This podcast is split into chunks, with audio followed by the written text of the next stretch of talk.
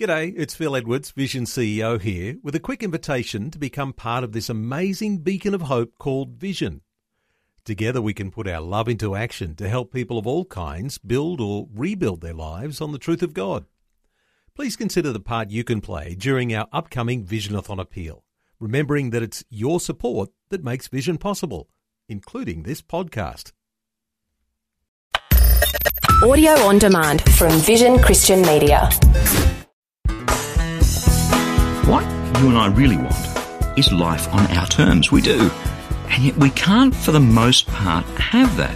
It's the same with God. Before we can take a hold of all of His blessings, we have to let go of a whole bunch of other stuff. Hi, I'm Berni Dymet. Welcome again to the program as today we take another look at life, your life, from a different perspective. And please do stay tuned because in just a few minutes I'll be telling you about our free daily devotional Fresh to help you live your life in the victory that Jesus died and rose again to bring you. Over these last two weeks, we've spent some time each day exploring different aspects of a story that, that kind of talks about having solid ground under our feet. The story of a simple woman with a simple heart who, in the midst of the greatest storm of her life, honoured God. Her name is Hannah. And the story of a man, a priest over all of Israel, who should have honoured God. He was a priest after all. And yet allowed his sons to get away with wickedness that ultimately God wouldn't tolerate. And both Hannah and Eli reaped what they'd sown. The priest should have been on solid ground, but he was cut off, he and all his descendants. The woman, she was a nobody. She, she had no right to expect solid ground beneath her feet in her storm, and yet she honoured God, and, and he honoured her. That's the crux of it. Because as we read this story, and you can read it in the first few chapters of the book of 1 Samuel in the Old Testament, the pivot on which it turns is this statement from God in chapter 2 of 1 Samuel. God says, I will honour those who honour me, but those who despise me will be treated with contempt. So what does that all mean for you and me here and now? What does it mean? You and I, deep down, come on, let's face it, we're basically selfish creatures. Now, perhaps you're a whole bunch further down the track than me in dealing with that, but come on, deep down, we want our way, we want our needs to be met, we want our comfort, and we were born that way. And every now and then, you meet someone who seems like a saint, you think, boy, that could never apply to them. But deep down, deep down it does. And God comes along and says, I'm God. I am who I am. That's it. And God is to be honoured, to be respected, to be feared, to be revered. It's so counter to our popular culture. It's so completely opposite. You can't dress this up. You can't somehow make it instantly palatable to the popular psyche because it's totally the opposite of what we're told by the advertising industry. It's totally opposite to the mantra of this age that it's all about me and, and I'm worth it. Worship's a funny word. It means to bow down and to honour and so we, we have a clash between popular thought, it's all about me, and honouring God. I can never make those two the same because they're totally different. And most of my life, I live by the former. It's all about me. Honour? Honour? Get out of here. Bow down? Worship? See, that's just not something people do on Sunday morning at church. It's something that God calls us to do with our lives in all the circumstances of life, on the good days and the bad days and the sunny days and the rainy days and the calm days and the storm days. It's something that we've seen over and over and over again that this woman Hannah did. And honouring God is completely the opposite of pride. It's the complete opposite. And you and I, no matter what we happen to believe or not believe, are infected by the mantra of this age. And so honouring God is foreign to our natural inclination completely in every department because we live and breathe the me mantra. Let me give you a couple of pictures of how different it is. The first one comes from a story that happened quite a few years after Hannah and Eli. You can read about it in 2 Samuel chapter 24. It's about King David. He's done something stupid. Um, he's been trusting in his power instead of God's power, and he comes to make an offering to God. And he goes to a place, a threshing floor. He wants to make an offering, and the owner of this threshing floor says, Here, take whatever you want the wood, the place, the animals. I'll give it all to you so you can make this offering. I mean, why wouldn't he? This was the king, David, after all, the king who had power of life and death over him. And yet, in 2 Samuel chapter 24, verse 24, David says this. He says, I will not make a burnt offering to my Lord, which costs me nothing. You see, honouring God always costs us something. Sometimes God calls me to give money here or there for his work, and it's almost always at an inconvenient time. It's almost always something I really can't afford. I have plans for that money, you know.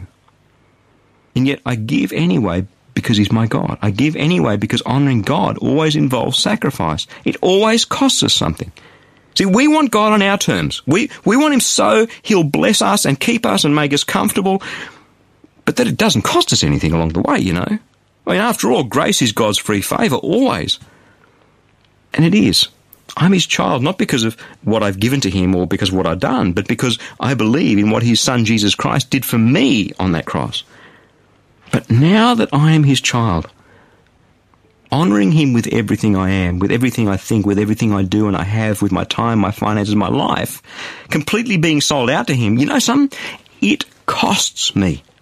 And, and every now and then, the flesh winces. But I will not make a sacrifice to my God that costs me nothing. You know, Hannah, the one thing she longed for was her son. And when God finally gave her son, she gave him back to God to serve God for the rest of his life. She honoured God in a huge way. Hannah was on solid ground. No matter what came at her, she was on solid ground because her trust was in the Lord and she honoured him and she knew that God would honour her. The second picture is a picture that Jesus gave us. It's his own story. It's a picture of a grain of wheat. Perhaps you're familiar with it. I tell you the truth, he said. Unless a kernel of wheat falls to the ground and dies, it remains only a single seed. But if it dies, it produces many seeds. If you love your life, you'll lose it. If you hate your life in this world, you'll keep it for eternal life. Whoever serves me must follow me, and where I am, my servant also will be, and my Father will honour the one who serves me. I want you to notice the sequence. Fall to the ground and die, and you end up bearing much fruit. Then my Father will honour the one who serves me. See, people hold back. You know why? We're afraid of dying. We're afraid of losing our life in this world. We're afraid of being sold out. We think that somehow we have to hang on to what we have. And Jesus said, No, let it all go. Transfer your faith from the things that you can see and grasp to the great unseen reality. To me and my Father will honour you. We have to let go before we can receive. If we hang on, we won't get anything. What are you hanging on to? What, what are you holding back from your God? What's He calling you to let go of today? To tell you the truth, until you answer that call decisively, you will never have solid ground beneath your feet. It's different for each one of us. For some of it's money. You know, we feel God saying to us, give money here. And you think, oh, no, really, I want to go on a holiday. I, I've got that couple of thousand set aside to go on a holiday here and there. I have to tell you, sometimes God will lay it on your heart to sacrifice something. Look at Hannah.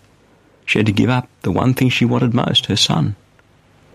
If, if we want solid ground beneath our feet, I've got to tell you, it's about not having God on our terms. It's about accepting Him on His terms, and His terms are very simple. He is the sovereign King of kings. He is the Lord of lords. He is the God who created all the universe. He's not a performing poodle to do tricks for you and me. He is God. And God wants us to be sold out. He wants us to fall to the ground and die so that we can produce many seeds. And then, as Jesus said, my Father in heaven will honour the one who serves me. God said, I honour those who honour me, but those who despise me, I will treat with contempt.